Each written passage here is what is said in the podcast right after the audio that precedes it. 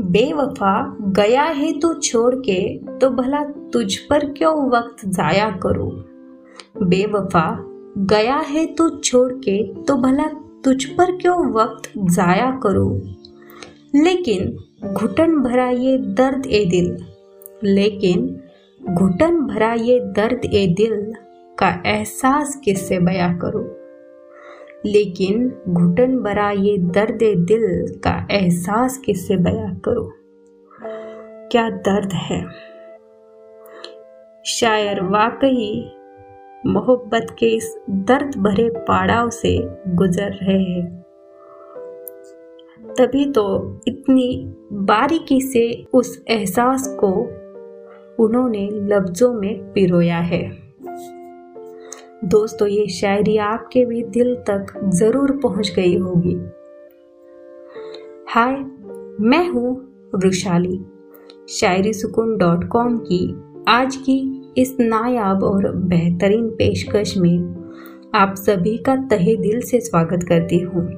दोस्तों, हमारा यह मंच अक्सर आपको सुकून देने की कोशिश करता है और कई बार कुछ दर्द भरी पेशकश लेकर आता है, जो कुछ लोगों की कहानियाँ बयां करता है।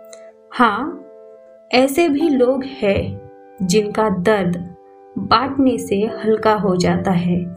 हमारी शायरिया बिल्कुल यही काम करती है।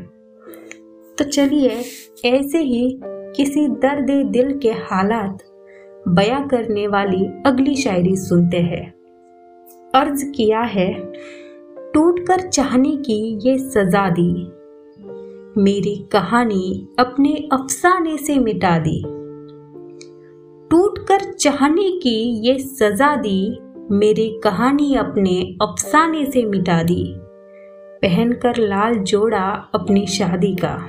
पहनकर लाल जोड़ा अपनी शादी का। कस्में सारी आज बेवफा ने भुला दी। कस्में सारी आज बेवफा ने भुला दी। ज़रूर, आप भी कभी बेवफा सनम की शादी में तो गए होंगे। वैसे मज़ाक की बात नहीं है। वाकई दिल का दर्द होता है। ज़रूरी नहीं हर मोहब्बत मुकम्मल हो जाए और वो मुकम्मल होना यानी शादी होना, ये भी ज़रूरी नहीं है। कुछ मोहब्बतों की कहानी ऐसी भी होती है, जो दूर तो रहते हैं, लेकिन फिर भी अपनी कहानी को मुकम्मल मानते हैं। सही कहा ना दोस्तों? जी। तो चलिए, अब सुनते हैं हमारी आज की तीसरी और अंतिम शायरी। वफाएँ जो की थी मैंने, उसकी नज़र में फिजुल थी। वफाएँ जो की थी मैंने, उसकी नज़र में फिजुल थी।